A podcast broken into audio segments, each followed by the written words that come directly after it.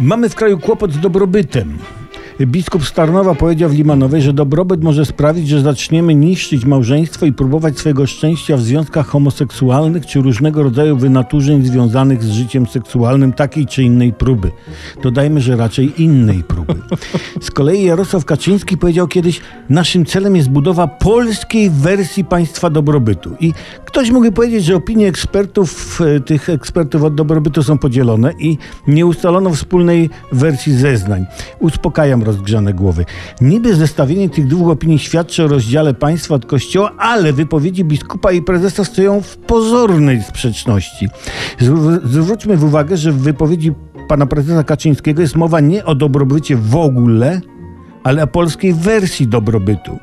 I tu można uspokoić biskupa. Jeśli budowa dobrobytu u nas potoczy się jak się toczy, to raczej fala związków homoseksualnych wśród szarej gawiedzi nam nie grozi, gdyż polska wersja dobrobytu to taka, ja wiem, no takie, taka komunistyczna wersja demokracji socjalistycznej.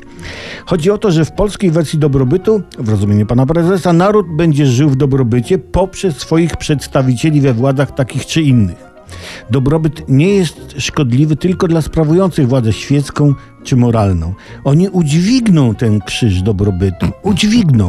A maluczcy sobie z dobrobytem nie poradzą.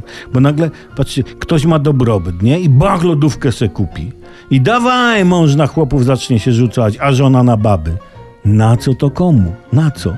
Choć osobiście ja bym ten dobrobyt zaryzykował. Jakoś tak. Nie wiem, czy dobrze.